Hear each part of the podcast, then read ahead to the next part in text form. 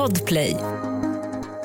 Ich weiß, es wird einmal ein Wunder geschehen. Ja, det är lite av... Eh, Väldigt kommersiell början på en podd ändå, talar lite tyska.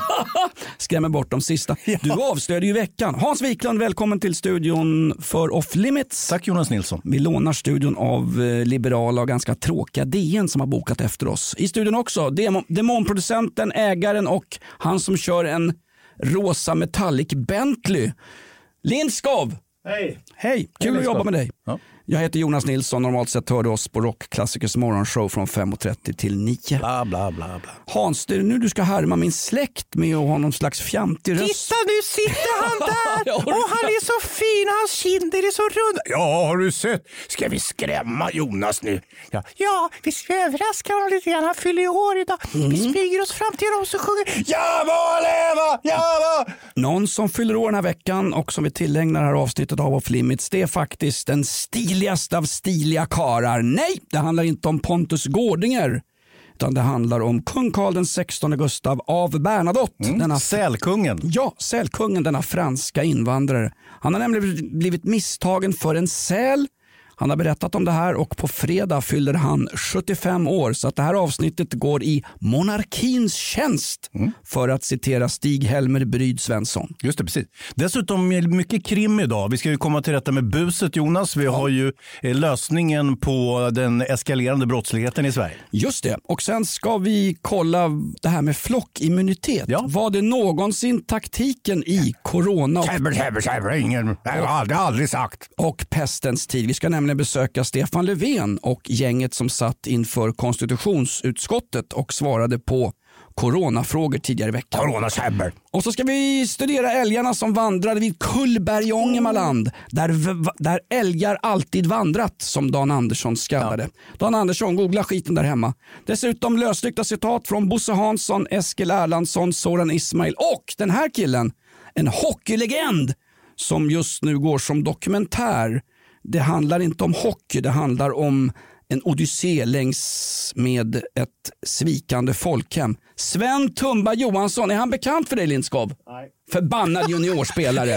Va? Pissar du på svensk Du får hockey? sitta på bänken Lindskov. Sven Johansson Tumba, han som gifte sig rikt, eller han hängde i alla fall med prinsessan Birgitta som är kung Carl den 16 Gustavs dotter. Nej. Syster. ja. Syster, ja, Ja. det är en kungafamilj. Alla spelar bandy och har elva tår. Vi ska in i kungafamiljen också och den här, det här avsnittet tillägnar vi Sven Tumba Johansson och Jens Lind som har gjort en fantastisk dokumentär om våran hockeykung i Sverige. Djurgården till trots. Sven Tumba! Off limits. När det spelas hockeymatch kan du se det är tuffa grabbar de som är med. Det är tackling hit och tackling dit tills någon åker dit. Välkommen till Off Limits och nu säger jag som Olle Söltoff. Nu går vi rakt till Västerbogade Hans och tar den lille och sen kommer Panus och de andra på Västerbogade. Vi tar oss till Köpenhamn Hovedbanegård. Det här är podden Off Limits. Vad gör vi nu? Fan dräng. Nu kör vi för helvete!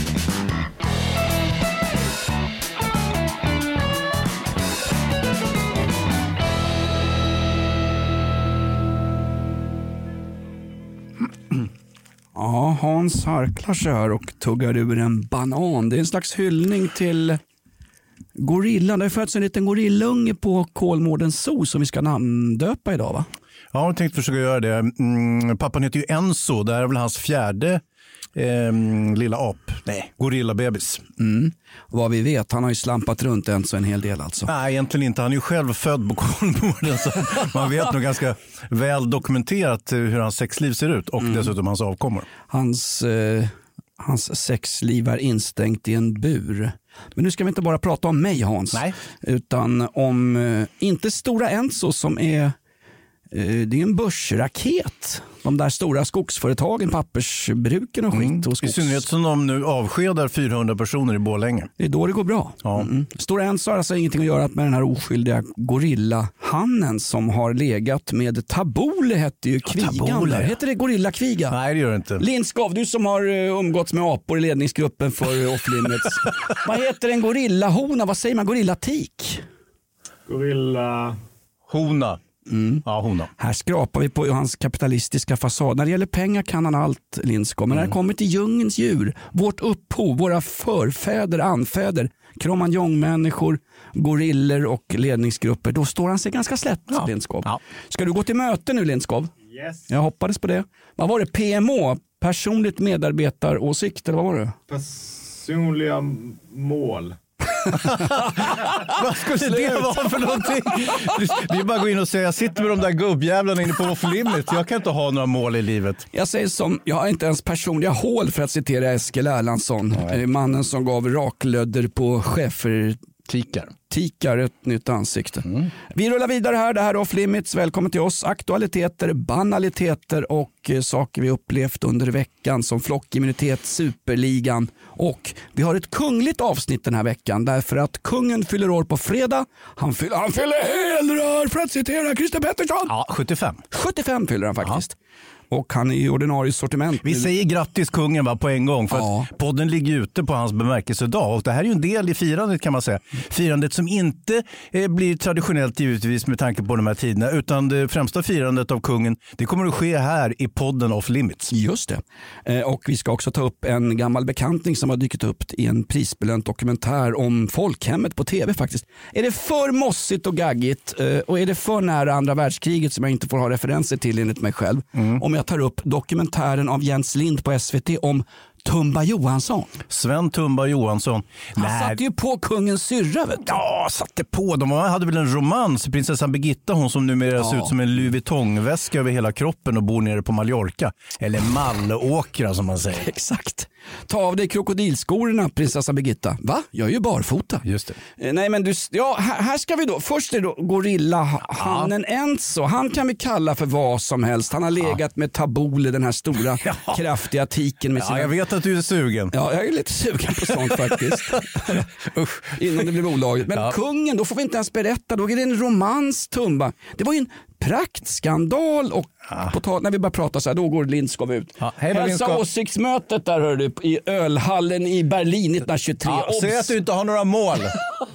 Självmål på sin höjd. Hur länge har vi på oss innan DN dyker upp här?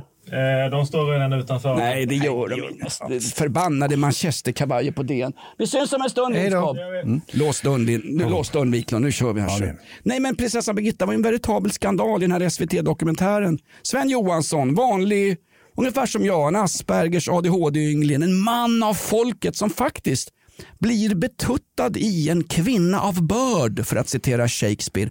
Han raggar ju upp prinsessan Birgitta, kungens syster och de har inte bara en romans, de har en ganska stormig romans enligt den här nya dokumentären på SVT som inte bara handlar om hockeytacklingar och hög klubba i skrevet på gamla prinsessor. Det handlar ju faktiskt om folkhemmet från Nisse Nilsson, naturiser, in till våra dagar när Sven Tumba åker upp och är allmänt oförskämd när han ska inviga Ullna golfbana som faktiskt Sven Tumba skapade. Tumba, en av de våra. Djurgårdsjävel, fine, men ändå en av oss, en av allmogen. Ja. En av de som får det här förbannade landet att snurra runt Hans. Just det, just. Nej men eh, Sven Tumba, det, det är ju en eh, det är ju en legend i dess rätta bemärkelse. Eh, Vann faktiskt eh, eh, SM-guld med Djurgården 1959 i fotboll också. Va? Ja, förutom att han då var med i det framgångsrika 60-talslaget i ishockeyn. det här där hemma, därför jag tror att Djurgården, var inte, vann han, just han spelade, är också unikt, det är så Ja. länge sedan, vi måste bli mer aktuella. Ja, det, det här Nu släpper vi Tumba. Jättefin Exakt. Mm. dokumentär, bra Jens Lind. Eh, vi hörs, du, du kommer bli som Tom Arland hur mycket du än försöker. Visst kommer han bli en Ja, han ny bli Tom Arland? Alltså, han har samma, samma suggestiva berättarröst. det är fantastiskt när en dokumentärfilmare själv vill spika på sina egna produkter. Då, Mm. har, man, då har man det den här podden saknar fullständigt. Självförtroende. Ja, och man är en autör. Ja. Alltså i dess rätta bemärkelse. Det vill säga att man, man, man är med i alla led. Jag har ju faktiskt jobbat lite grann med Jens Lind. Eh, han var ju med på dokumentären om Leif GW Persson också som har ett liknande upplägg. Också speglar samtiden på något vis. Mm. Och eh, det, det var ju Jens någon form av redaktör och även berättarröst och, och pratade med Leif. Är inte Jens Lind från början någon slags drop-out ifrån Sportspegeln? Han orkar liksom inte sitta och kröka med Bengt Grive som redan då var nere i maskinrummet och peta på för fullt. Han var en av de unga oskolade, kom i kortbyxor och Ja, det vet- Hitler Jugend-frisyr Ja, till SVT.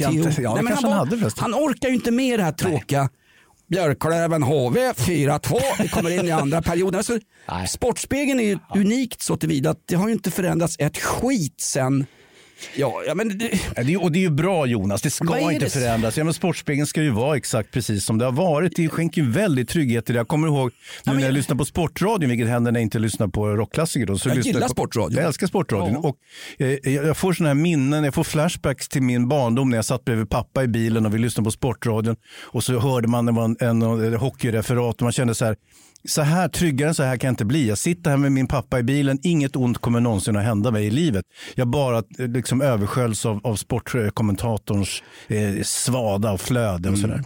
eh, trygghet i livet. Klipp till sen dog han fem år senare. Ja. Får jag fråga dig Hans, jag heter Karl-Ingmar Perstad, jobbar för Trafikmagasinet. Numera bor jag i USA och åkte dit för mutbrott i samband med en massa bilaffärer Ja. på det glada 80-talet. När du satt i din pappas bil, en Volvo 142 med med kanske lite doftande fläckar i baksätet. Man vet hur det gick till på den glada tiden. Ja. Var du trygg då? Ja. Hade du bilbarnstol? Hade du Nej. barnbälte? Hade du krockkuddar? Nej, inget hade... sånt. Nej, just det. Men man var trygg i alla fall. Ja, visst. Man var ju så full också. Så man kom. Exakt. Se dokumentären om Sven Tumba Johansson. Jens Lind har gjort den helt fantastiskt. Om, om Tumba är efter Rottan Edberg och Bert-Ola Nolander i AIK. Om han är kungen av svensk hockey. Ja, jag vet att Lidas och Micke Renberg och Börje Salming. Jag trodde aldrig Jens Lind kunde, Jens Lind kunde göra sådana här dokumentärer. Rena rama tyngdtäcket i egen zon. Ja.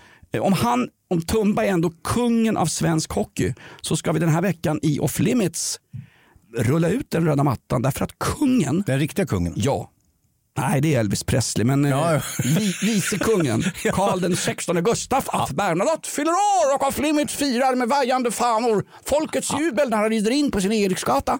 Han fyller år på fredag och det har ju läckt ut en intervju med honom där han faktiskt kommer ut som en vanlig person. Han har fått väldigt personliga och annorlunda frågor.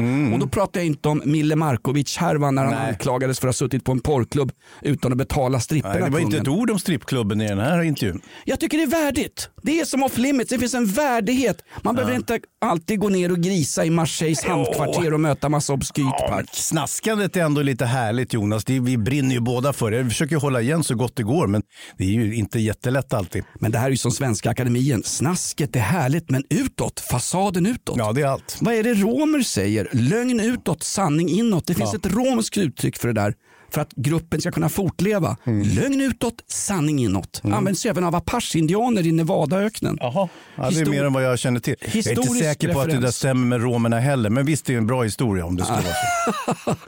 Hans, han fyller ju år och han har ju gått ut i intervjuer, kungen, och berättat att han ett, tycker om tryffelchips när det gäller snacks och dessutom han kände sig som en säl en gång när han låg någonstans vid kustbandet och hade fläkt ut sin monarkiska kropp på någon stenhäll. Då kommer nämligen en barnfamilj stövlande. Sketna skattebetalare med platta arslen och arga Foppatofflor och trekvartsbyxor och hela paketet. Berätta Hans, du är ju personlig vän med Victoria. Berätta, vad, vad hände här? Ja, men konungen ligger då ut, utsträckt i sanden på Gotska Sandön faktiskt. Han Ganska ligger- isolerat eh, fågelparadis där inte många har tillträde förutom en del med trekvartsbyxor. Då. Och en kungsfågel. Ah! Just det. Just det. Och, eh, och så ligger han där lite i, i, i svallet. Ni kanske kommer ihåg som, som eh, Burt Lancaster eh, låg i, i Härifrån till evigheten. Han låg där med sina tajta speedos och lät sig översköljas av vattnet och solen stekte hans canceranfrätta hu- hud. Och, och, Vänta nu, hade Burt Lancaster cancer?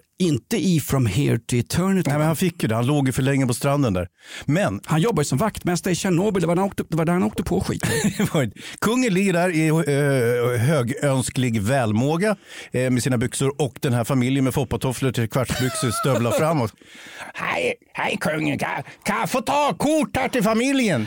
Och då sa ju kungen att nej tack, nej. Nej, nej, jag tror faktiskt inte. Nej, nej, nej, sa han då. Och, eh, Vill ni ha bilder på mig får ni vända er till Mille Markovic övervakningskameror från Atlanta. Där finns det bilder Exakt. på mig. Kroppen passar inte hundra ihop med huvudet bara. Det, är sämsta photoshop-jobbet vad i mannaminne? Va? Men, men, och då sa kungen att nu vet jag hur sälar känner, känner sig. Och då, eh, mångas reflektion var ju så här, ja det är klart man känner sig lite som en säl ibland när man ligger helt vit där på stranden och lite blekfet och, och sådär. Men kungen tänkte inte på det sättet tror jag, utan han, han tänkte mer som den här att det plötsligt ligger en stor säl på stranden och folk blir nyfikna och vill ta ett kort på den. Exakt, och snart kommer det fram någon norrman och ska klubba den här sälen. Ja.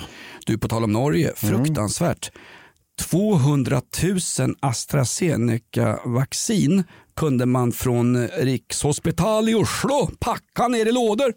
Vad gör vi med detta Ole? Skicka skiten till Sverige för där är det ännu icke förbytt med AstraZeneca. Nej. Vi ska få 200 000 doser av AstraZeneca-vaccin. Kolla lite grann när ni öppnar de där lådorna på Karolinska eller på FHM eller vad det är. Kolla att det inte är norska skidsprutor. Vet du. För att läppsalva och dopingsprutor, norrmännen är för jävliga på sånt Hans. Ja, jo, jo, jo, jo, det är är vad vi, det är vad vi säger. Ja, alltså, ja, vi tycker att de fuskar eftersom de är så mycket bättre än oss. Men det är inte enbart fusk utan det är I, I vilket avseende är norrmän bättre än Sverige? också. Eh, känner du till sporten längdskidor och de 2000 olika grenarna som nu utspelar sig där? Det- det är där är Norge sport- bäst på allting. Ja. Den där sporten där alla skyller på eh, vallafolket. Ja, men även de har ju 400 meters löpare i världsklass och sånt som vi aldrig skulle kunna drömma om. Jag tänkte på det här med vaccineringen. Okej, nu fick vi de här extra vaccindoserna och det har gått bra här med vaccineringen i Sverige. Eh, så bra här bland äldre äldre så att de nu i lugn och ro kan dö av andra orsaker inom ett par veckor istället för corona. Jo, jo så är det. Och nu har jag läst eh, en studie från eh, epidemiologi och samhällsmedicin som har gjort en studie på eh, vilka som egentligen är riskgrupperna för en för tidig död. Och det visar sig att det är män i medelåldern, det vill säga du och jag Jonas och en del andra som vi känner. Ah, ah, ah, hörru du, jag är över i medelåldern snart. Jag får ju tips om seniorboenden i brevlådan. Ja, det var många år sedan jag fick. Eller två år sedan. alla fall. Okej Eh, Män i medelåldern löper fyra gånger så hög risk att dö i corona och ett ännu större intervall är att hamna i intensivvård och svår sjukdom. Det här är den gruppen eh, som vi brukar kalla för patriarkatet ibland. De här lite, lite slappt säger vi det, för det är ju, det är ju, det är precis vilka vi är. Så Nej, men det är manssamhällets frontsoldater. Vi ligger längst fram i skyttegraven och förtrycker etniska minoriteter, kvinnor, gorillahannar i Kolmården och eh, Djur och natur. Ja, barnfamiljer, Miljön. barnfamiljer som bara vill ta ett enkelt fotografi tillsammans med kung Carl XVI Gustaf af Bernadotte, eh, greven af Atlanta. Mm. Nu- Nu undrar du säkert, vad är förklaringsmodellen till det? Varför är det så att män får sämre vård än kvinnor som man brukar säga att eh, kvinnor får sämre vård än män? Nej, det verkar inte vara så. Utan eh, det som förklarar det är att det finns genetiska skillnader då hur eh, immunförsvaret på män fungerar jämfört med kvinnor i samma ålder. Sen har vi då hbtqi plus-personer och, de som Ja, tror, er identifierar vart- sig som kineser och så vidare. Men andra kommer från du- Kramfors. Vart ska du räkna dem någonstans hbtqi? Gå sakta fram nu för att citera Alexander Solzhenitsyn. Han låg på en brits med vägglöss på i Gulag-arkipelagen. För här är du ute på djupt vatten. Ja, jag medger det. Jag vidgår det. Att vi män dör beror inte det på vår livsstil. Vi vräker i oss skitmat, vi ser sunkiga porrfilmer på tv och, går, och vi går och lägger oss alldeles för sent. Det är kryddat med lite för mycket alkohol. Den Ja. svenska mannen dricker mer alkohol än någonsin eh, räknat på en 20-årsbasis. Alltså pandemin borträknat. Vi dricker mer och mer alkohol i det här landet. Varför gör vi det Hans? Eh, det är för att vi är, är så nervösa för att drabbas av, av corona. Olyckliga. Ja, olyckliga givetvis också. För att vi då tillhör det här patriarkatet som är sån jävla styggelse för hela samhället så alla hatar oss. Men nu, nu tar coronan koll på oss en efter en här så det här är egentligen goda nyheter för, för eh, det mångkulturellt- kulturella och jämlika samhället, inte sant? Nu får Ja. vi äntligen bukt med skiten. Yasin byn Sverige som Sveriges Radio plägar uttrycka det. Ja,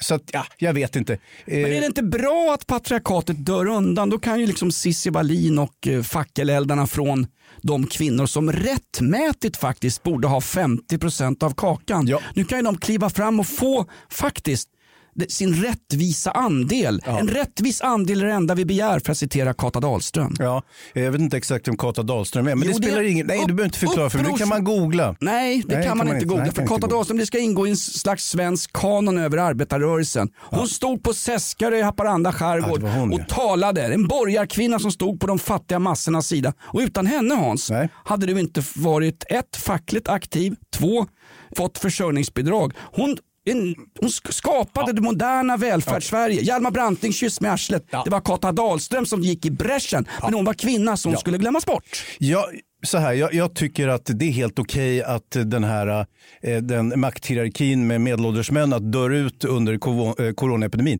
Alltså jag, jag är fine med det. Jag tycker att det är mer eller mindre rättvist. Om det inte vore för den lilla detaljen att jag själv tillhör den här gruppen. det är ju inte så trevligt. Det är då det blir jobbigt. Ja, det, är- det, är ju- det är därför jag vänder mig mot det här. Tänk om Tegnell hade då, eh, om han hade läst den här rapporten exempelvis, kanske han hade börjat att vaccinera män i medelåldern istället för att vaccinera folk som inte kan skilja på en vaccinspruta och en gräddtårta.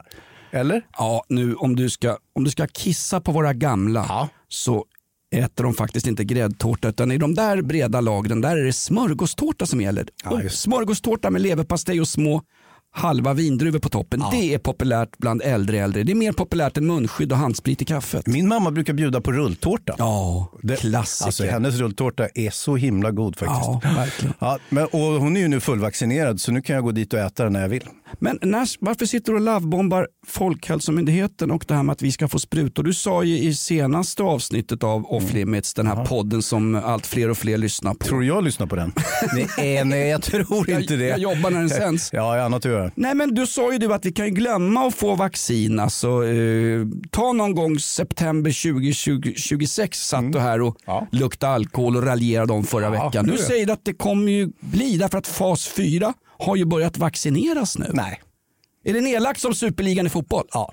Det, det är en lika stor myt som eh, det här med att Sverige syftade till att nå flockimmunitet i maj förra året. Den där orkar inte jag med. Alltså, jag slår på tvn hemma och tänker, jaha är det det här förbannade älgvandringarnas tid på tv? Det här slow tv? Nej, Ja. det var ju ett konstitutionsutskottsförhör med svetsminister Stefan Löfven. Ja. Där säger han på en direkt fråga, nej, vi har aldrig använt flockimmunitet som en taktik. Han ljuger ju så näsan växer rakt genom tv-rutan. Nej, han, vet du vad? Om man, det, här, det här är klassiskt, det här är Clark Olofsson. Ja. Jag har aldrig ljugit, jag har bara haft en annan uppfattning om vad sanningen är. Just det. För att citera Samuel Beckett, det finns ingen verklighet, det finns bara olika versioner av verklighet. Det är sant. Statsminister Stefan Löfvens verklighet var att det var ingen taktik, som han sa i KU, det var ingen taktik att vi skulle uppnå flockimmunitet. Nej.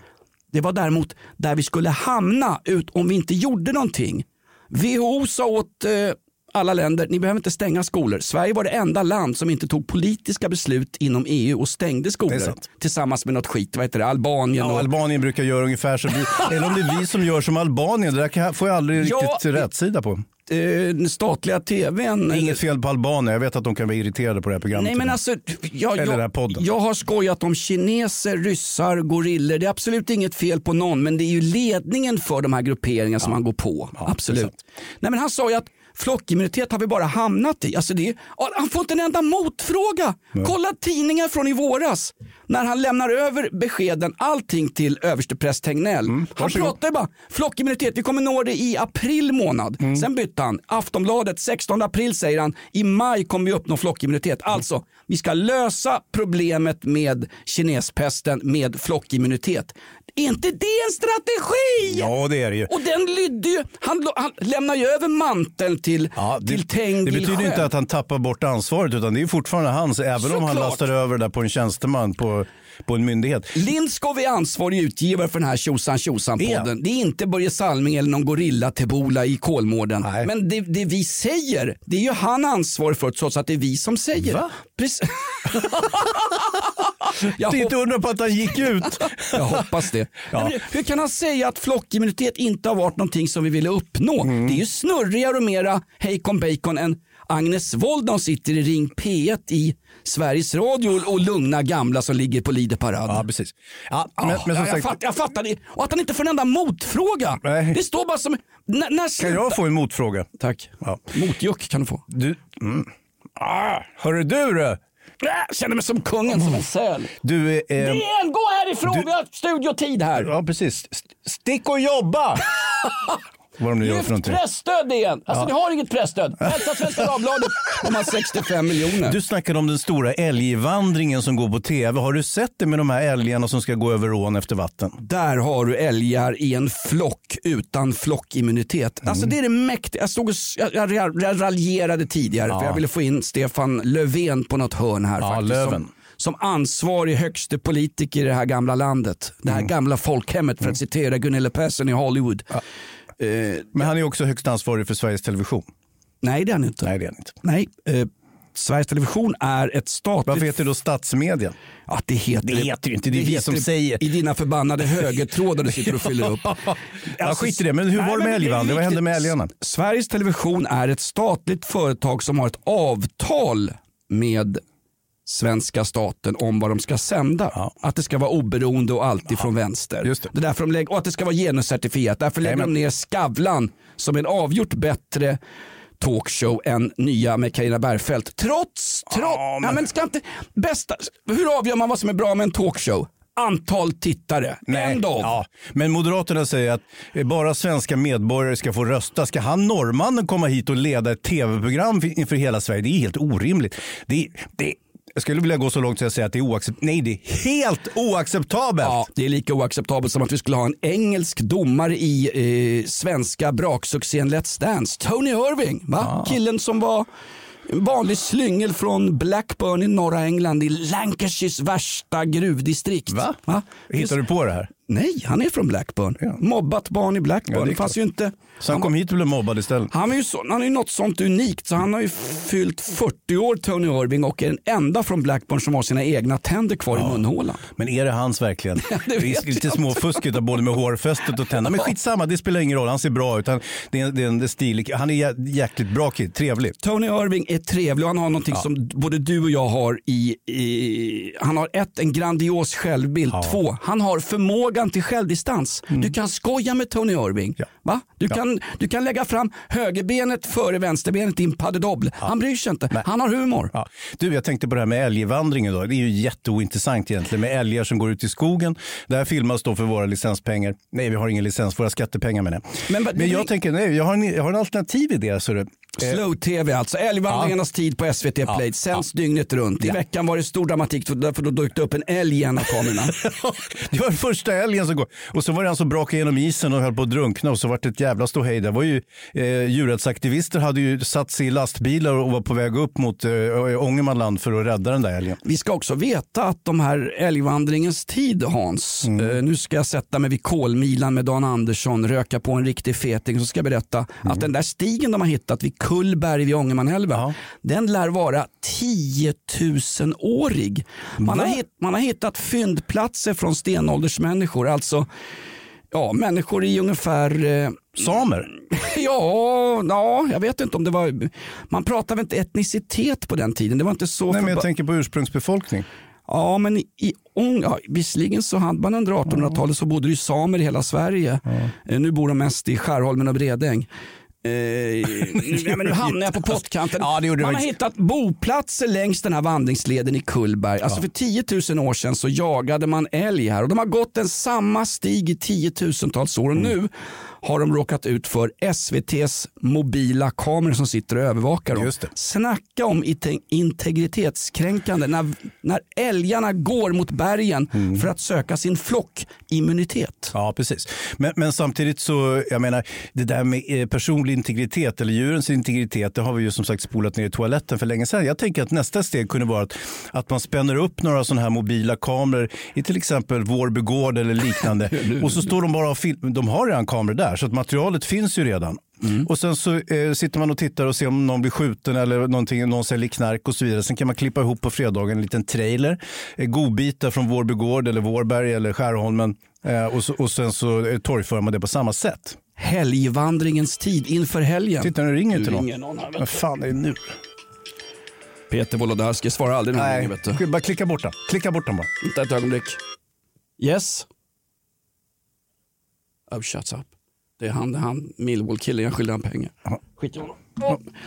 älgvandringarnas tid. Vi ska föra över det till den så kallade orten. Mm, precis, till de utsatta områdena. Så, eh, ja, jag vet inte om det är helt moraliskt förresten.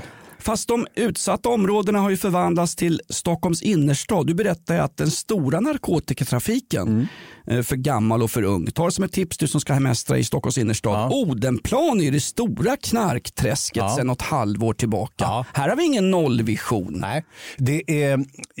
Och där förekommer även prostitution, så kallad flickimmunitet. Ja, jag, jag sitter ju på... eh, ehm, Arslet. Nej det gör jag inte. Jag sitter ju på gala på parkett. Som, som du vet de som har bra lägenheter mot Monza-banan Ja. eh, i Monaco. Jag har, ju, jag har ju exakt samma, jag har balkong rakt mot Odenplan så att jag kan se så fort jag hör höjda röster så kikar jag givetvis ut genom, jag drar, drar isär persiennerna på mitt lite näsliga vis.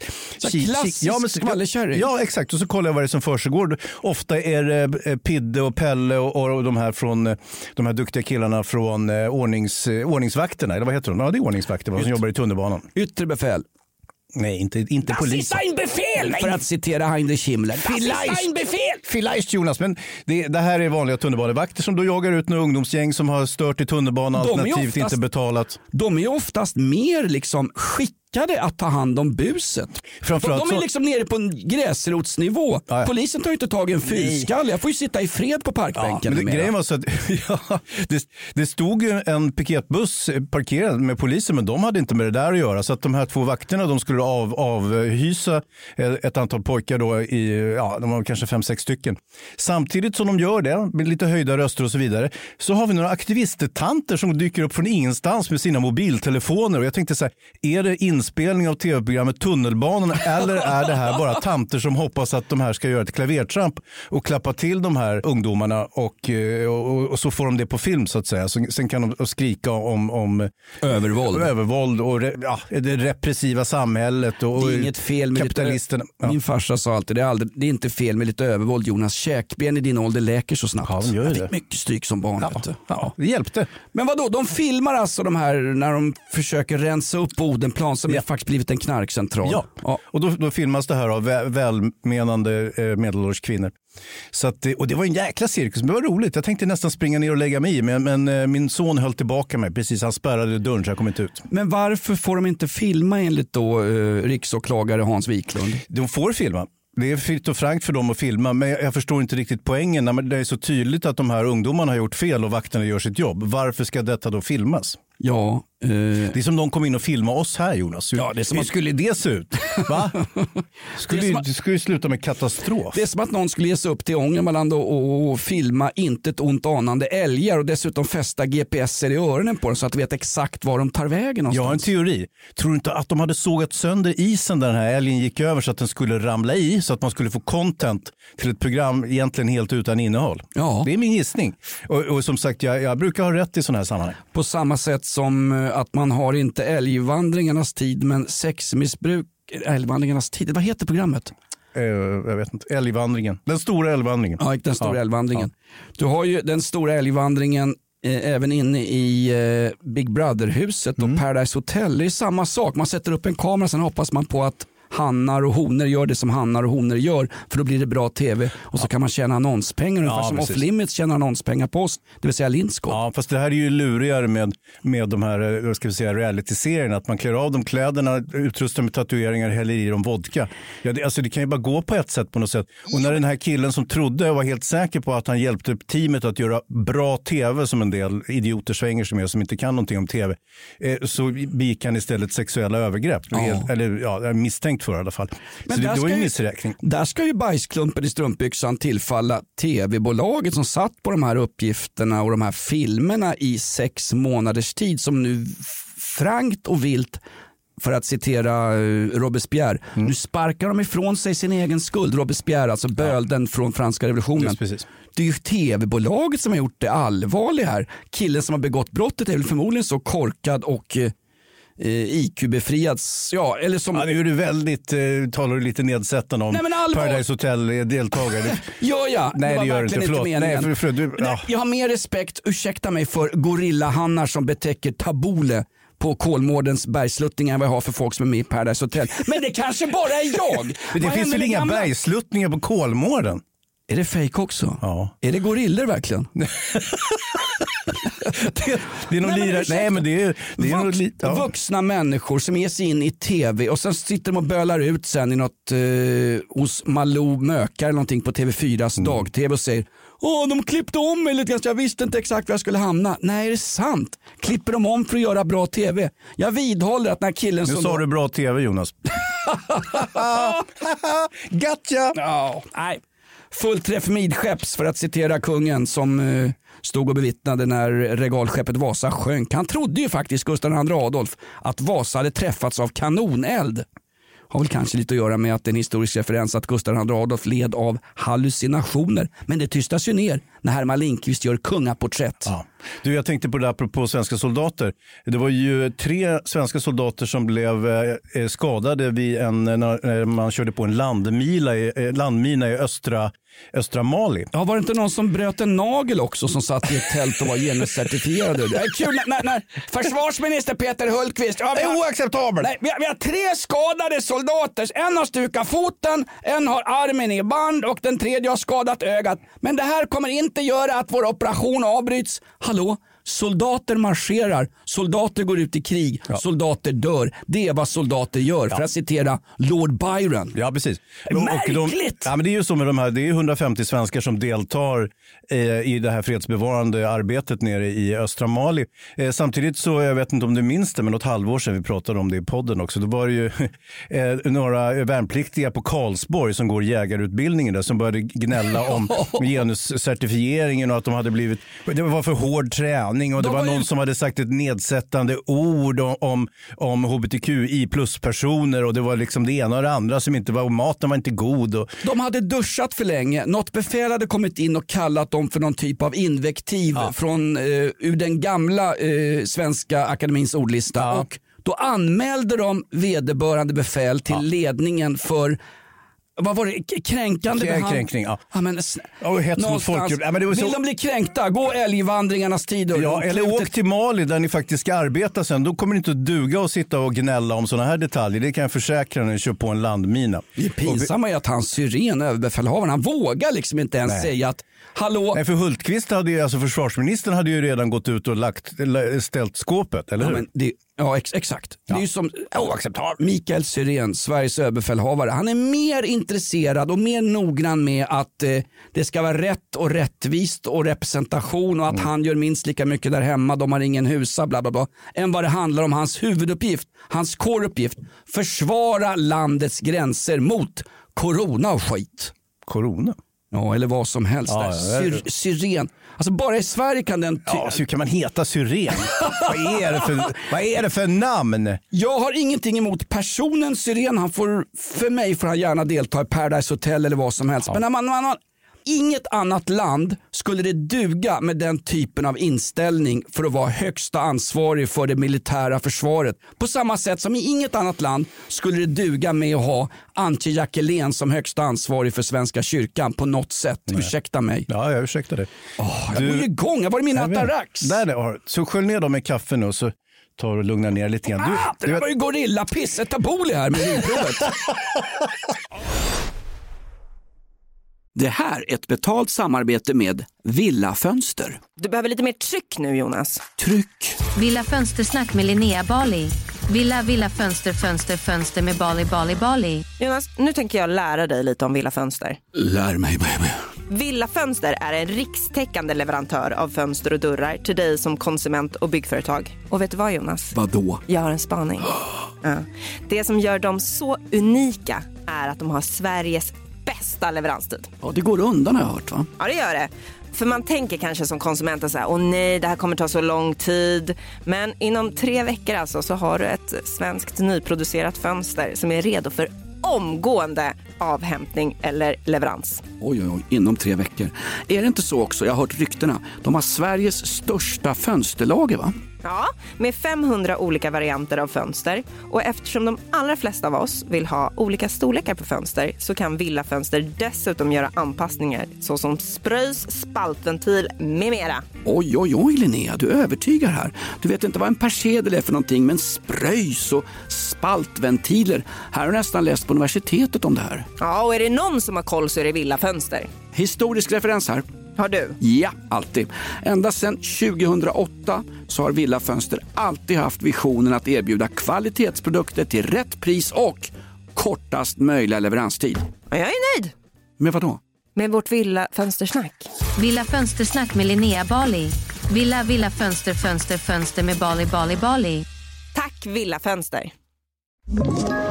Ett poddtips från Podplay. I fallen jag aldrig glömmer djupdyker Hasse Aro i arbetet bakom några av Sveriges mest uppseendeväckande brottsutredningar. Går vi in med hemlig telefonavlyssning och, och då upplever vi att vi får en total förändring av hans beteende. Vad är det som händer nu? Vem är det som läcker? Och så säger han att jag är kriminell, jag har varit kriminell i hela mitt liv men att mörda ett barn, där går min gräns. Nya säsongen av Fallen jag aldrig glömmer på Podplay.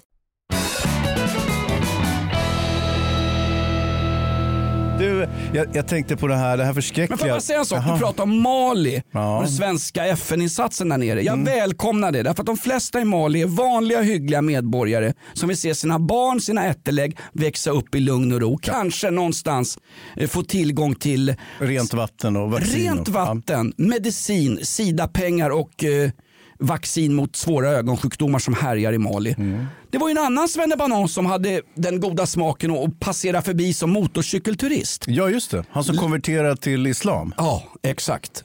Gustafsson. Nu har han skrivit en bok självklart. Han satt sex år där nere, kommer hem och får 1,1 miljoner kronor i skadestånd av Brottsofferfonden. Va? Brottsoffer! WHO hade ju precis som de gjorde när Johan och Martin gick vilse i öknen nere i Etiopien.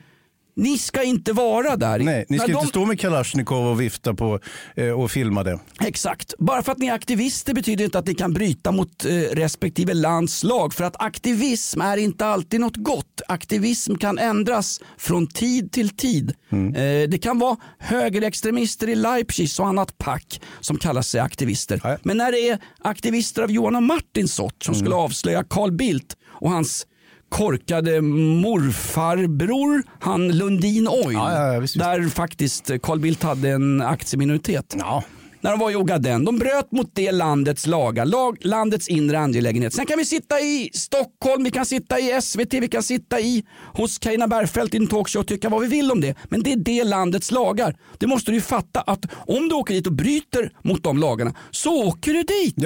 Så enkelt What's var det med det. story? Morning glory för att citera Morrissey. Ja, ja, men klipp till eh, bok, popularitet och så vidare. Det Gust- film också. Johan Gustafsson blev uppmanad att inte åka in i det där området. Då åker han glatt, lika glad som en älg på vandring ut i Kullberg i Ångermanland. Han åker rätt in, fångas in av islamistisk milis, får sitta sex år i en hydda och konvertera på låtsas. Jag tror inte ens vakterna gick på att han Nej, var de var inte särskilt eh, muslimska själva, Nej, vakterna, exakt. så att det var nog ingen som Johan tänkte. Gustafsson, du får åka motorcykel var du vill, men tänkte du inte en sekund på din flickvän, din mamma och pappa, dina anhöriga, mängder av människor som du försätter i Alltså sån oro så att det är ungefär som jag, det kommer diarré i blöjan. Förstår du deras upplevelse Mm. Ja, ja, under ja, sex ja, år? För ja. att han- Och, och Jonas, vi skattebetalare ja, som pyntade för den här motorcykelresan. Nu pratar han om Moderaterna, han pratar Nej, om Skattebetalarnas återförening. Har du tänkt på det här förresten? Det, det här är ju eh, väldigt hemskt det här. De här fem kvinnomorden.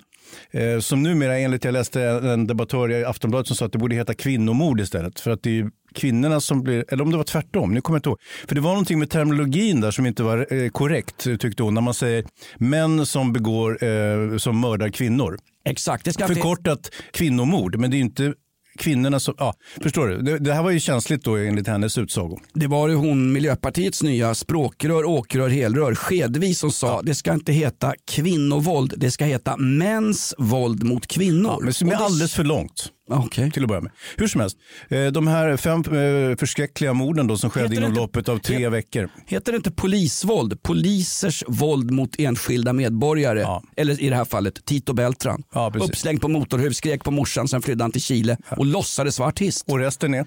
Resten är chilensk historia. Ja, det är För att citera Salvador Allende. Ja. Vad Jo, sa du om jo. kvinnovåldet? Nej, men då, då, det var typ, politikerna var ju på tå där, du vet. Ja. Du, när det där eh, exploderade i media. Vi har ju som sagt det är ungefär runt 20 mord på kvinnor i nära relation årligen. Det är eh, exakt samma varje år. Det går varken upp eller ner så att säga.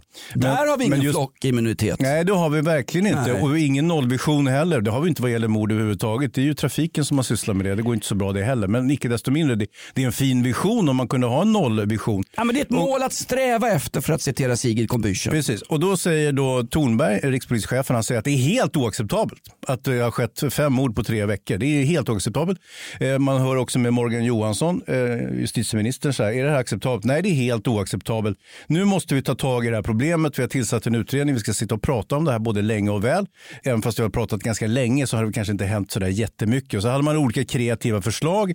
Eh, Man skulle börja med fotboja, var lite mer följsam med den biten. Man, man skulle eh, öka påföljden och på så vis få bättre verktyg för häktning, vilket inte riktigt stämmer eftersom vi fortfarande kan häkta personer eh, som begår kvinnofridsbrott eller kvinnofridskränkningar och sådär. Så att det var ju ingenting nytt kom förutom att det var helt oacceptabelt. Och Morgans eh, medicin på det här, eh, det var ju att vi ska börja på dagis, skola, fritids och eh, eh ta bort den här machoidealen, typ, eh, utbilda våra pojkar att inte sen växa upp och skjuta ihjäl eller mörda sina fruar eller flickvänner. Vilket är, ganska bra, men det, Ja, det har inte jag- så stor bäring just nu om du tittar på till exempel de här fem morden som har skett. En person var, är tydligen utvecklingsstörd, en, en gärningsman. Han har kanske inte varit så mycket i skolan överhuvudtaget. De fyra andra har inte gått i skolan heller eller gått på dagis, åtminstone inte i Sverige. Nej. Eh, Så att, eh, då blir ju det lite grann ett slag i luften så att säga. Men alltså någonstans eh, om, om, ett, om ett hus brinner Mm. så kan man inte komma fram, alltså om ett hus brinner, satt i, sä- säg att kvinnomord är ett brinnande hus. Mm. Då kan vi inte gå fram till det brinnande huset och säga oj, här brinner ett hus, 15 mördade kvinnor per år. Eh, vi 20 kanske till och med. Ja, eller Mm. exakt. Vi måste kanske börja tänka på brandsäkerhet och Ja. utbildning för de som bor här. Nej, det går inte. För just nu brinner huset. Precis. Nu gäller det att ta de som har satt eld på huset, stoppa dem, plocka in dem så att de inte tänder eld på flera hus slash kvinnomord. Är du med i min liknelse? Jag, jag blir lite grann som Jesus här. Ja, det är bröd och fiskar, det är liknelser här. Jag går undan Hans. Ja. Nej, men, eh, Och jag är uppväxt i Sverige på 1970-talet. Det enda jag fick lära mig i plugget det var ett, kom i tid, det klarar jag inte av. Nej. Två, kast med liten boll var världens mest märkliga sport. Körde vi alltid när det var friluftsdag, Ja. förbannat tråkigt. Ja. Tre, titta inte in på damtoaletten när din gamla fröken ja, men det gjorde du när ni var på Skansen. Ja, jag, ser, jag säger inte att jag har lyckats med någonting Nej, i det har du livet. faktiskt inte. Återigen ett misslyckande. Och sen fick jag lära mig punkt nummer fyra. Man slår inte tjejer. Nej. Den som slog tjejer, eller överhuvudtaget var dum mot tjejer, var en fegis och fick stryk av övriga grabbgruppen. Mm. Det var en slags, en slags gorillakollektiv som skötte ordningen. En social kontroll på lågstadienivå när jag Absolut. växte upp. Ja, Men det exakt. kanske bara är jag. Nej, det är inte bara du, men det, det finns också en, romantisering och en idealisering kring den typen utav... Det är faktiskt också ett machotänk att vi grabbar ska gå ihop och hjälpa eh, tjejerna och skydda tjejerna undan de elaka grabbarna. Eh, för, för just i, i kretsar där de här tankarna frodas som mest, det är där det begås mest kränkningar och hot och, och våld mot kvinnor. Så att, eh, det vill säga de som, som har en aggressivitet och kan dela ut den på män kan också göra det på kvinnor. Så, att säga. Så, så just den tankegången, jag förstår hur du tänker och det var, man kan säga så, det var så förr, men det var inte så förr. Det var lika många kvinnomord när vi var små som det är nu.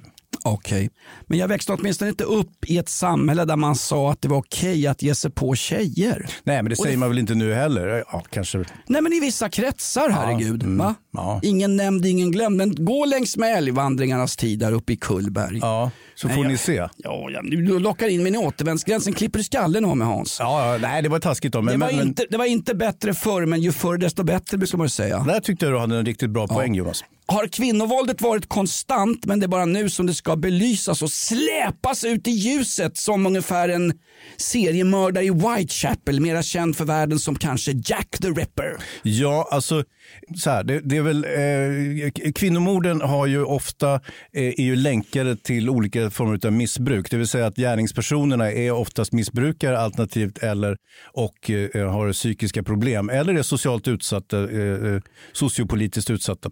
Så att eh, alltså, all den här brottsligheten hänger egentligen ihop. Kvinnovåld är ju ingenting som, som ligger precis för sig som en helt egen brottskategori, även om det kan verka så.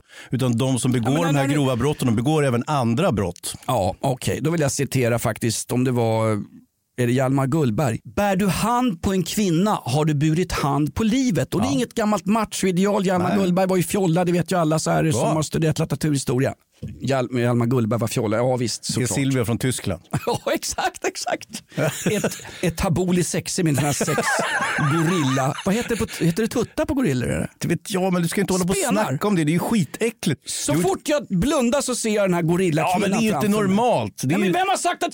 Ska Du är bara- ju sofil Jonas. ska, ska Va? bara eh, stå fil. Nej, sofil, och det är inget brott i sig. Däremot om du...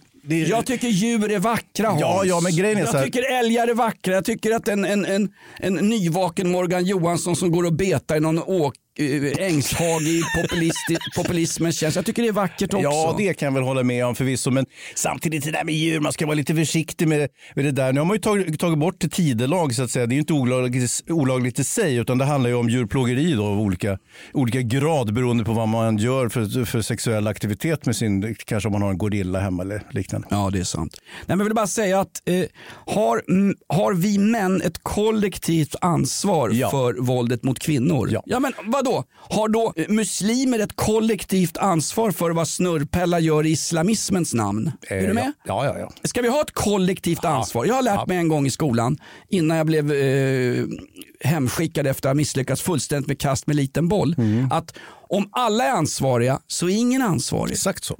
Är jag, ans- är jag ansvarig för kulturen som har växt fram i det här landet? Ja. Jag? Ja. Okej. Men vi kommer ju råda bot på det. Jag har ju jag berättat, sitta nej, men grejen är Jonas, jag berättade ju tidigare om den här undersökningen som visar att män i medelåldern, det vill säga vi, patriarkatet som är skulden till allt ont i samhället, att vi är på väg att, att, att dö bort nu i coronaepidemin. alltså, vi har ju, vi har ju fyra gånger så eh, hög dödlighet och 10-20 gånger så eh, stor risk att hamna i eh, intensivvård eller svår sjukdom just vad gäller corona.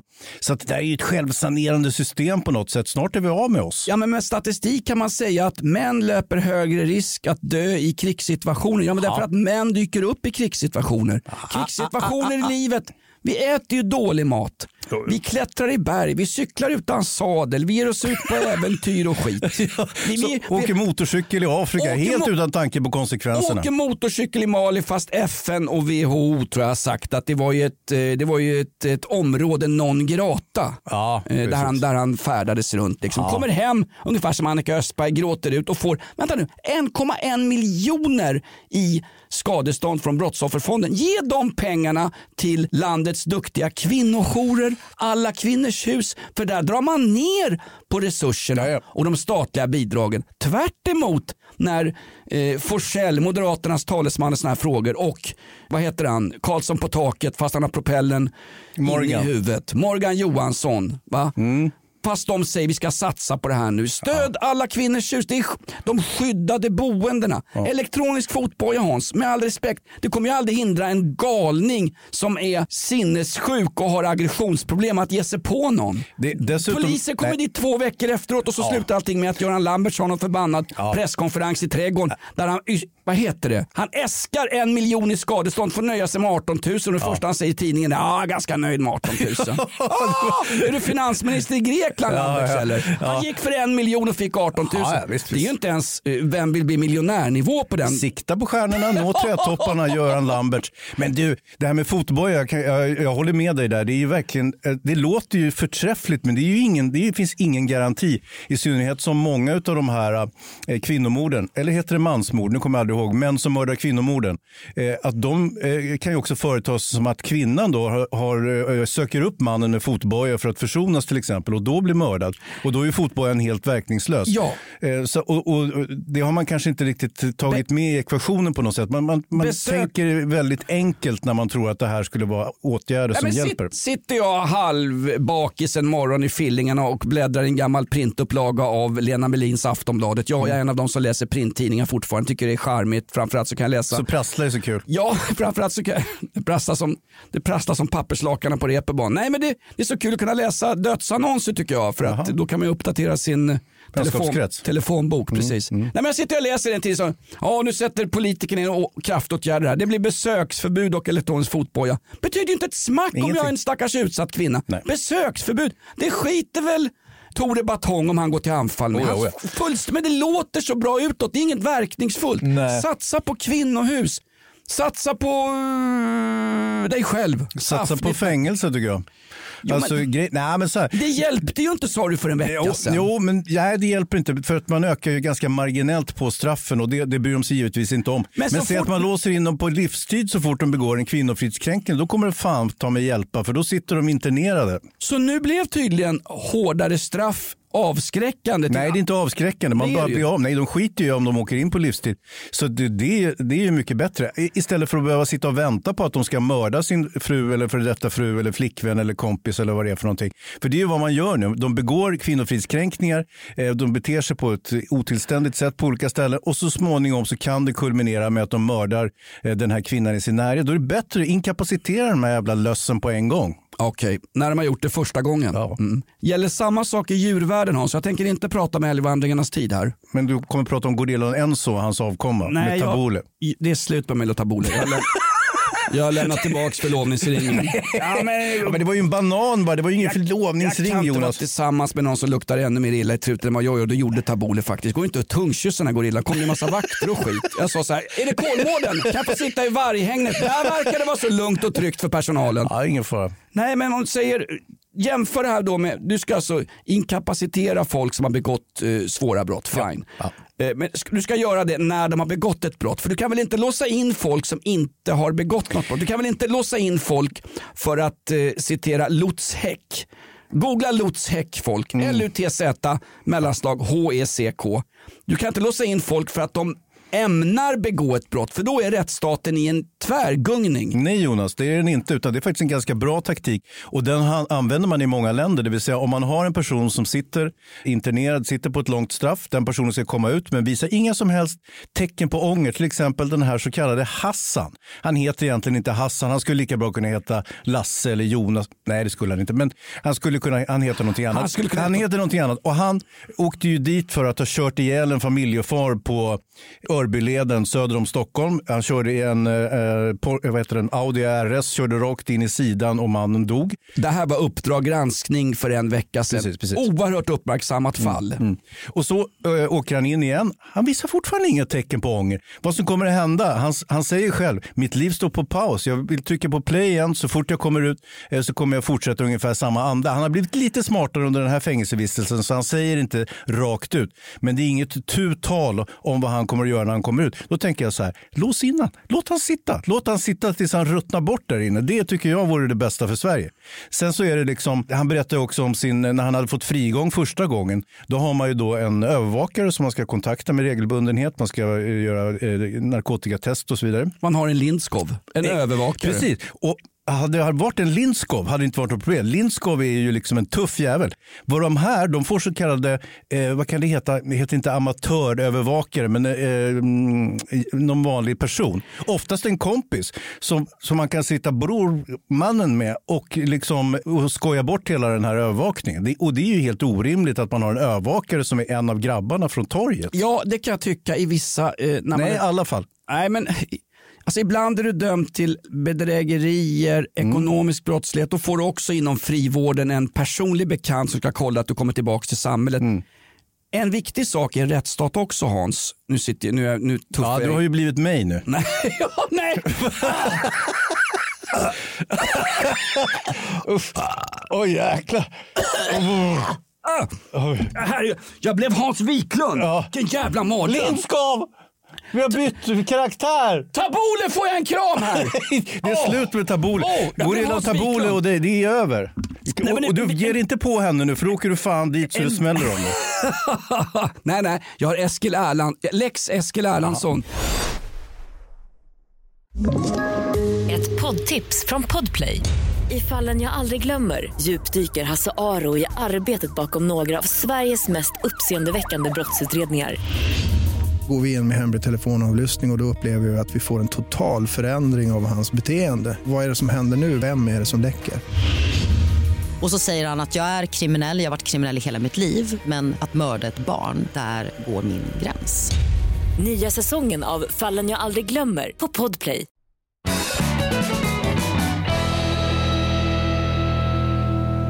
De vi låser in, vi måste ju ha en tanke ändå att någon gång måste de här människoaporna, de här människorna, de här offren för patriarkatets symbios, de måste släppas ut en gång i tiden.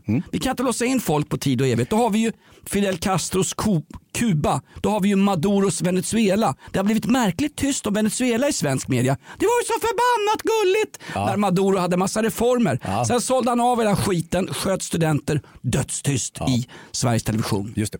Nej, men, vi kan inte jo, ha ett sånt Ja, samhälle. men nu gjorde man ju, jag tittade på Uppdrag granskning här om veckan. Det var ju väldigt välinformerat. och då kunde man ju, hade man ju en, kollat på 48 killar som hade suttit på Kumla, varav 40 åkte in igen och de andra kan man väl tänka sig att de möjligtvis begick eh, eh andra brott men inte åkte in. Så att jag, jag tycker ju liksom, eh, det finns ett effektivt sätt att få bort brottsligheten ur en person. De kommer inte rehabiliteras inne på kåken, snarare knyta nya kontakter. De kommer inte bli skötsamma och gå och jobba på McDonalds när de kommer ut, när de har haft ett liv med Gucci, eh, Gucci-sjalar och är Rolex-klockor liksom och så vidare. Det, är ingen, det, är ingen, det, är inget, Det, det finns ingen uppsida för Nej, dem nej. överhuvudtaget, förutom att gå, begå brott, vilket jag kan respektera. Men vi kan inte tolerera det. Därför måste de sitta på kåken tills de blir gamla nog att sluta begå brott. För det är någonting som är väldigt effektivt. Det är ålder. Ju äldre en man blir, desto mindre brottsbenägen blir han. Det finns ju lysande undantag givetvis. Mm. Eh, Som Clark Olofsson eller, eller de här gökarna som är 80-90 år och begår brott. Leif Axmyr som, Axmyr, mm. som var den allra äldsta. Han är avliden idag. Jag säger inte frid över hans minne men jag kan tycka synd om familj och anhöriga. Leif Axmyr, dubbelmördare som bara, han kunde inte sluta begå brott under de fåtaliga permissioner han fick.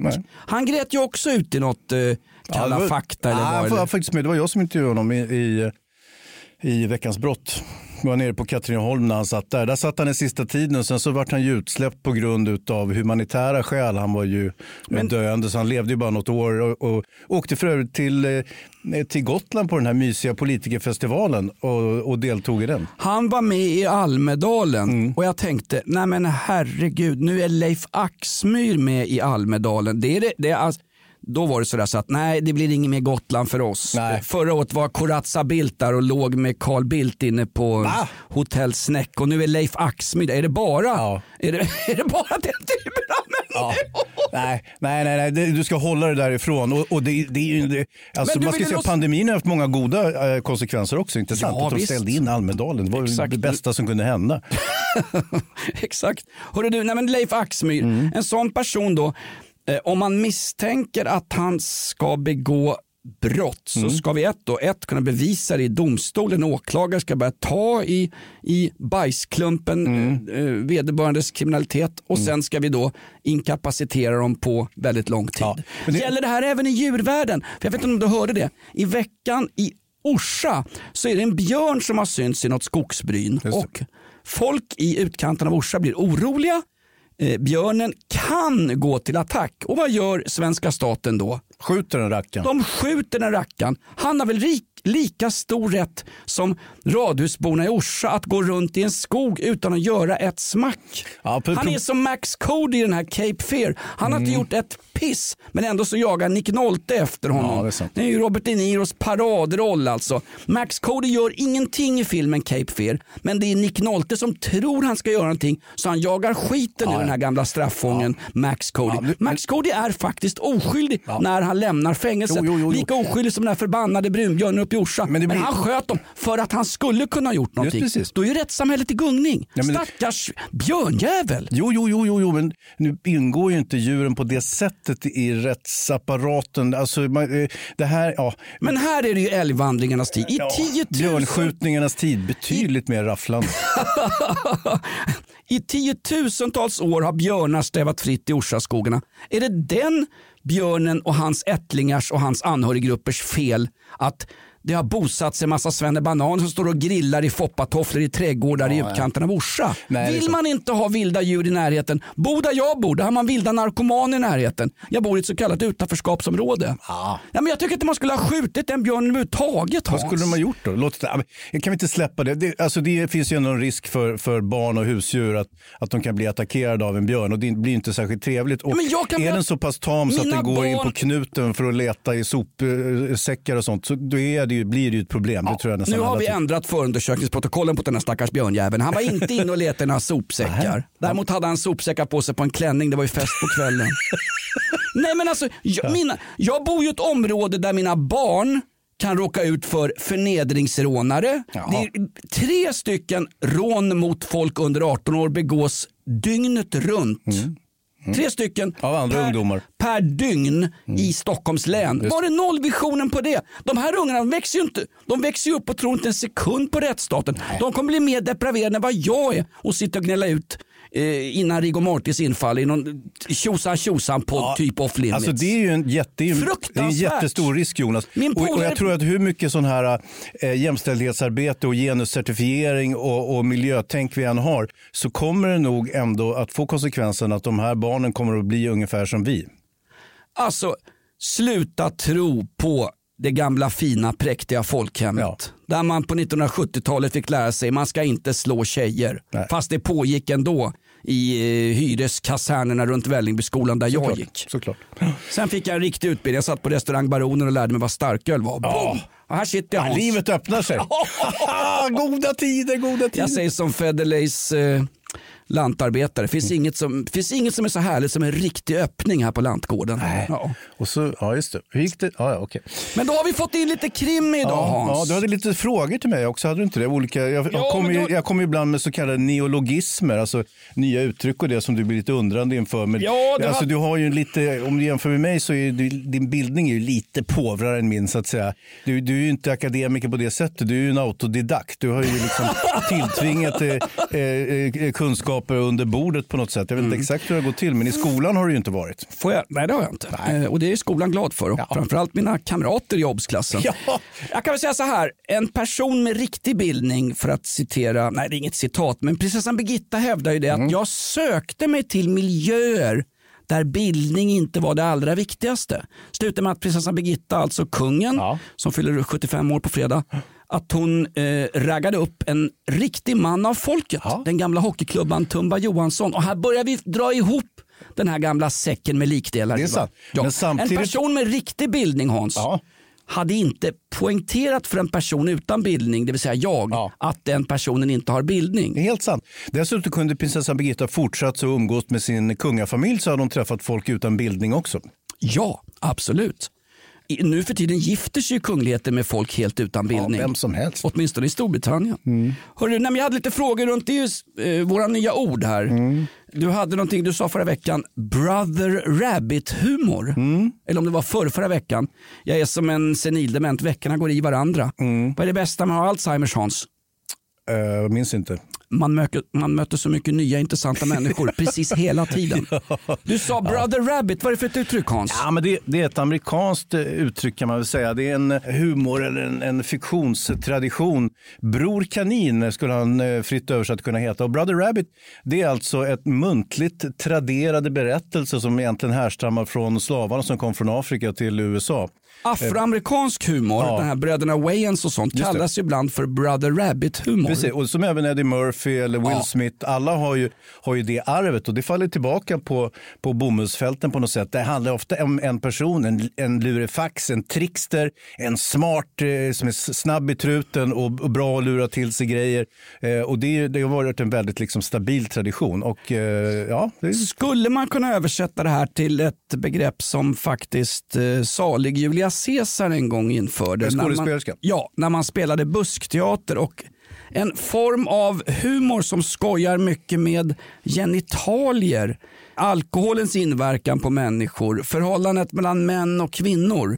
Och nu pratar jag inte om Leif Axmyrs Nej, förhållande till kvinnor. Lilla Fridolf och Selma. Ja, den typen. Va? När kvinnan har makt och, och kan skoja och förtrycka en man. För då uppstår någon slags klassisk komedi. Kan man kalla sån humor, buskishumor, för en svensk version av den afroamerikanska humorn, Brother Rabbit-humorn som är faktiskt sedd med lite föraktfulla ögon ibland. Ja, alltså det skulle man kunna göra. Det är någon form av, egentligen skulle man kunna kalla den här traditionen för alltså det är amerikansk folklore, men egentligen är det ju liksom, det är lantlig, enklare humor där man har liksom basala humorgrejer som till exempel att en tjock person trillar och får en gräddtårta i ansiktet. Det är det mest klassiska och eh, eh, lättast, det kan alla förstå. Om Edvard Persson skiter på sig i värdshuset Kalle på Spången, springer ut och sjunger något sentimentalt om Skånes eh, sädesfält, då är det en svensk Brother Rabbit-humor. Ja, det skulle man kunna säga. Han Men är... då, då är vi i buskis. Ja, då är det precis. Stefan och Ja, det Christer. kanske det är. då är det Morgan och Ola-Conny. Ja, ja, då så. Ja, men då har vi knutit ihop det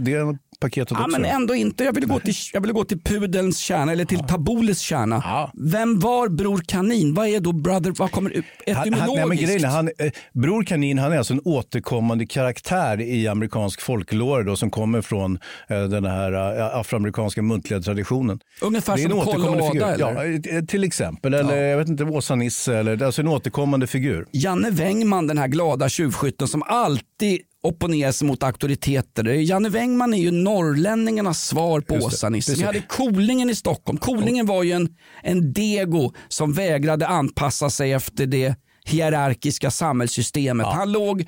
Han var han låg- Clark Olofsson ungefär. Yasin Byn. Ja, där har du. Yasin Byn, vår tids Clark Olofsson, dock utan hjältegloria om du inte jobbar på Sveriges Radio och sköter rotationslistan på musiken där. Du förresten, vilken grej.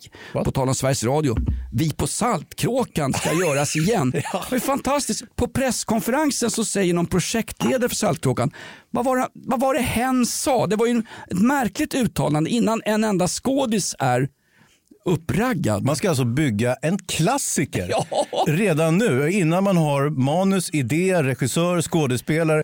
Ingenting. Utan man ska ta en gammal klassiker och sen ska man göra en nytappning. Utav. Jag tänker osökt på barnen från Frostmofjället. Kommer du ihåg det med de här barnen uppe på fjället som hade den där geten, guldspira. Det var såna oerhörda umbäranden. Det var ett jävla skitväder.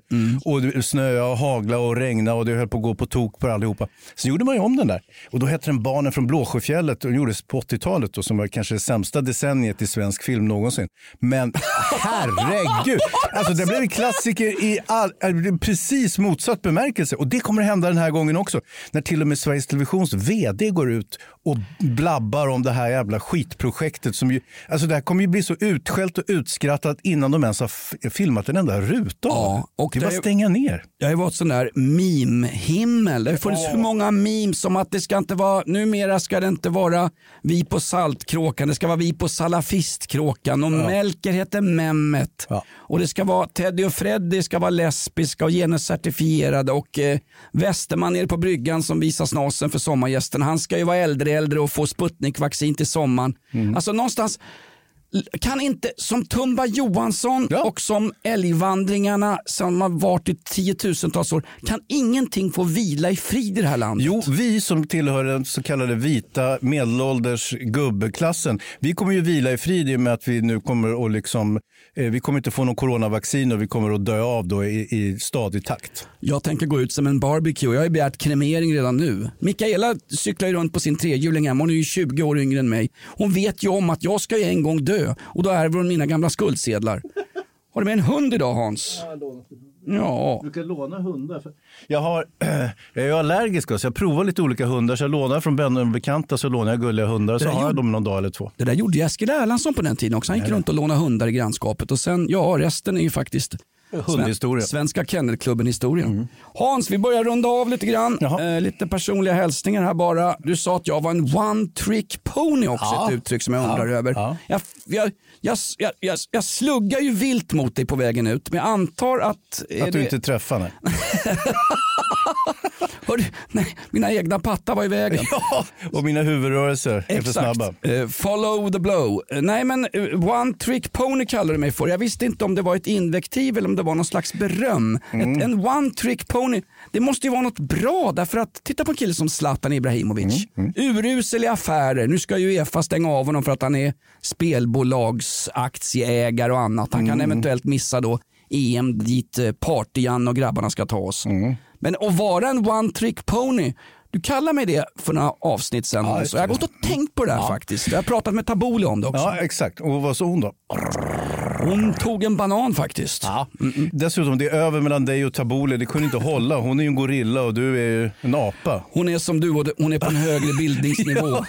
Hon har ju större akademiska meriter. Men, nej, men jag skojar lite grann. Men det där one trick pony det är ju liksom, det är ett cirkusuttryck egentligen. Och det härrör ju från att man har en häst som hoppar på ett visst roligt sätt och så kan den bara göra det. Och sen sitter den där, står den och äter hö och är allmänt tråkig vid sidan om det där hoppet som den kan göra. Men när blev det fel att vara specialist? Det jag inte sagt. Jag tänker på Anders Tegnell, jag tänker på Antje Jackelén, jag tänker på en massa folk. Jag tänker på... Vänta nu, du rabblar upp landsförrädare här. Jag har inte nämnt Reinfeldt vid namn ens Nej, faktiskt. Eh, Nej, men, och sen så har du ju parhästen då som är en, en eh, släkting till eh, One Trick Ponyn. ja. Par, och det är ju vi, vi är parhästar. Vi är en som, vi klär ut oss till en häst, en i huvudet och en i arslet och så byter vi roller. Och, och ibland är vi nakna under den där hästkostymen också Jonas, det vet ju både du och jag även om det inte syns. Exakt, eh, så är det faktiskt. Eh, Hans, vi börjar runda av. Vi har Mm. Ja, fått mera namnförslag. Eh, det här är fantastiskt. Johan Markusson, namnförslag. Sug på de här. Bottenskrapets bönerop. Ramadanpodden. Yttrandefrihetens baksida. Oroliga timmen. Mycket bra. Trög och trångsynta. Ökänd över okänd. Det är bra. Snillen onanerar. Fantastiskt. Tack för en utsökt podd. Kärt barn har många namn. Allt väl, gå i frid Johan. Och sen kommer det här ifrån, eh, just det, Truck-Urban som har gått in på Flashback. Låter som en riktig core-lyssnare. Ja, verkligen. Truck-Urban, podden non grata. Framfall, Ja, slaget om Bauer Media. Ja, framfall vet jag inte. Lindskows lakej, den har ju kommit upp Ja, den har vi förut. haft ja, förut, den ja. inte, tycker inte jag är helt okej alltså. Eh, Och sen har vi också en hälsning från Carolas manager. Hans Wiklund är en tvättäkta rödvinskommunist. Hur länge ska han få hålla på? Alltså, det finns ingen som har avskytt den här podden så mycket som signaturen. Carolas manager. Ja. Nej, men det, har vi, det, får, det tar vi inget extra för. Nej, absolut inte. Nej. Podden of Limits är slut. Tyck till, tyck om oss eh, eller gör som Taboli. Vänd dig bort när vi kommer gående. Eh, Vi har... eh, ah, Avsnittet är slut. Vi tillägnar det här avsnittet till... Konungen. Ja, kung Karl den 16 Gustav. Ska vi sjunga kungssången som ett slut? Absolut. Ur. Svenska Fan också, jag hjärtans texten. På tal om bildning, kan man inte kungsång Nej, ska man ju för fan lämna och söka asyl i Mali utan motorcykel. Men det har jag gjort. Ur svenska hjärtans djup Just det, just en gång, enkel och en samfälld Ja, sång. Åh, Gud, jag kommer bli utesluten ur monarki, monark, Finns det ett monarkistiskt Ja, i förbund den också? här flocken eh, kan du inte vara med Hans. Här söker vi flockimmunitet. Ja. Podden of Limits, tack för att du står ut med oss. Vi har överlevt ännu ett avsnitt och fortsätt skicka in namnförslag. Maila mig jonas.rockklassiker.se. De som vi har nämnt här, maila era korrekta snigeladresser så att vi kan söka upp er med träbatonger och ge och, Nej, men maila mig era korrekta... Vi har ju fått merch Hans. Ja, det. That Merch Guy heter en fantastisk merchfirma. De hjälper oss med eh, lite merch och grejer. Och, Vadå merch? Alltså vadå t-shirt? men alltså allvarligt Hans. Ja. Du kan uttryck som One Trick Pony, Ja. Brother Rabbit, merch, merchandise. När produkten är så dålig så man måste kränga t-shirts och ballonger runt omkring. Just det, så vi får ballonger alltså? Exakt. Fan vad kul. Eh, Superligan är nedlagd, Off Limits rullar vidare. Vi vandrar som älgarna i Kullberg vid Ångermanälven. Följ oss gärna på iTunes och missa inte våran morgonshow också. I Morgonrock i Rockklassiker från 5.30 till 9 varje morgon. I studion Jonas Nilsson, Hans Wiklund och Lägg dig på marken Hans så att Dagens Nyheter kan tåga in mjukt här i sina manchesterkostymer. De har med sig Taboli, gorillan. Nej, det är Wolodarski i ny kostym. Tack. Ett poddtips från Podplay. I fallen jag aldrig glömmer djupdyker Hasse Aro i arbetet bakom några av Sveriges mest uppseendeväckande brottsutredningar. Går vi in med hemlig telefonavlyssning och, och då upplever vi att vi får en total förändring av hans beteende. Vad är det som händer nu? Vem är det som läcker? Och så säger han att jag är kriminell, jag har varit kriminell i hela mitt liv men att mörda ett barn, där går min gräns. Nya säsongen av Fallen jag aldrig glömmer på Podplay.